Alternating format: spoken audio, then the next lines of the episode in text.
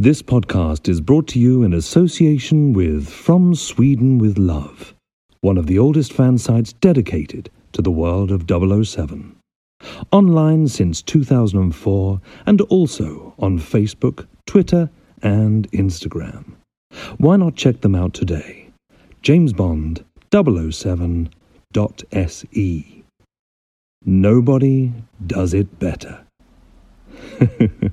or as they say in Stockholm these days, Ingen gör det bättre.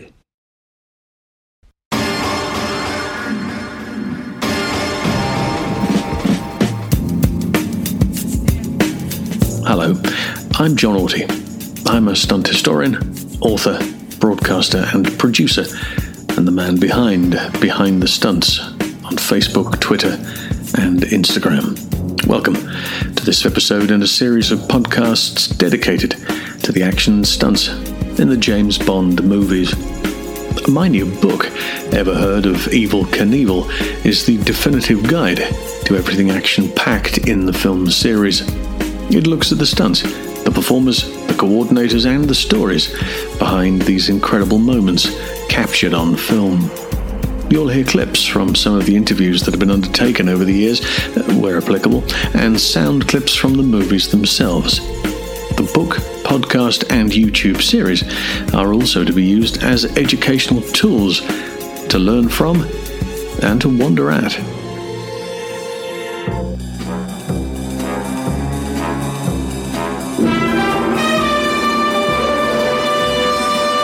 Yes, only the second James Bond adventure could be more exciting than the first, as the trailer claimed back in 1963. And we should start by addressing the Bob Simmons shaped elephant in the room. He's missing. Not there on this occasion. The role of stunt coordinator was given to Peter Perkins, a fine arranger and performer who'd worked steadily through the 40s and 50s taking charge of the action on Danger Man before landing the Bond film. But what about Bob Simmons? Why wasn't he working? Well, injury, perhaps. Well, this may be the only obvious consideration, as he's not credited with any other work during 1963 at all. The Perkins family, who were very kind in providing background information on Peter leading up to the film, make it clear that Peter was chosen to replace Simmons Peter did speak to Simmons, who said he was very happy to assist in any way he could. He may even have done a night on the Gypsy Camp battle, but certainly didn't double Sean Connery on the film. Tell me, which lunatic asylum did they get you out of? This calls into doubt the legend that has Bob and Jack Cooper fighting it out in the train carriage during the film. In reality, the fight would have been filmed three times once with the actors, then again with both stuntmen fighting each other, and then finally, the fight would have been filmed with pickup shots.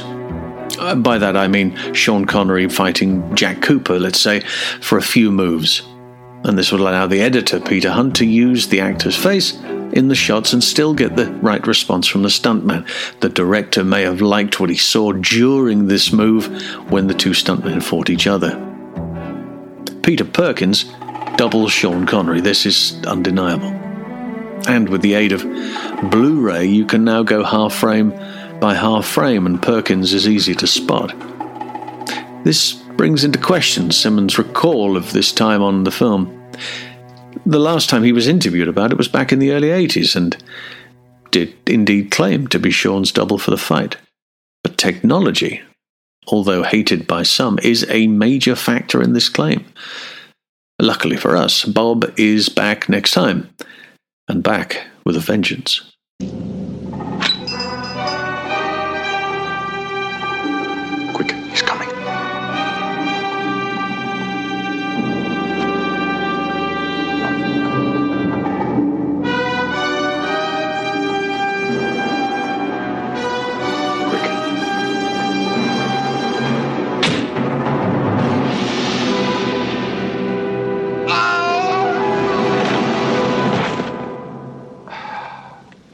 Pays many debts. The tough assassin brought in by Spectre to take charge of the Gypsy Camp battle is Krylenko. played by stuntman Fred Haggerty. Peter Perkins would have been very aware of Haggerty's ability as a performer, but also as an actor. This role requires movement, reaction, and dialogue. You must remember that stuntmen got work, it wasn't just because of their physical prowess. They were card carrying equity members who had to turn their hand to a few lines from time to time. Haggerty was perfect and is rewarded by a fall from Anita Ekberg's mouth. Not easy either, as the positioning of the rope doesn't make this fall straightforward. He must fall and turn over in order to hit the very small landing area correctly. However, it's still safe to say that. She should have kept her mouth shut.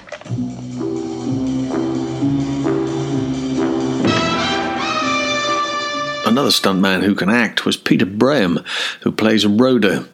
We spot him first on Spectre Island, and again in the flower laden yellow pickup truck, which is being used for target practice by the Spectre helicopter. Luckily for Bond, he is once again up against henchmen who can't shoot straight, buying him valuable additional screen time. Peter Brayham was another well placed stuntman. He's a great look and a very agile performer. Being thrown from a speedboat at the end of the sequence isn't as easy as it looks. At least Connery had remembered to cut the rope, as in an earlier rehearsal he hadn't got his timing quite right. The routine was cut the rope, slight push, and then into the water, whereas the rehearsal had him saying the line, then giving Peter a push before cutting the rope, and he falls into the water. It soon became apparent that treading water with your arms tied isn't easy, and a safety crew had to go in and cut him loose. Just isn't your day, is it?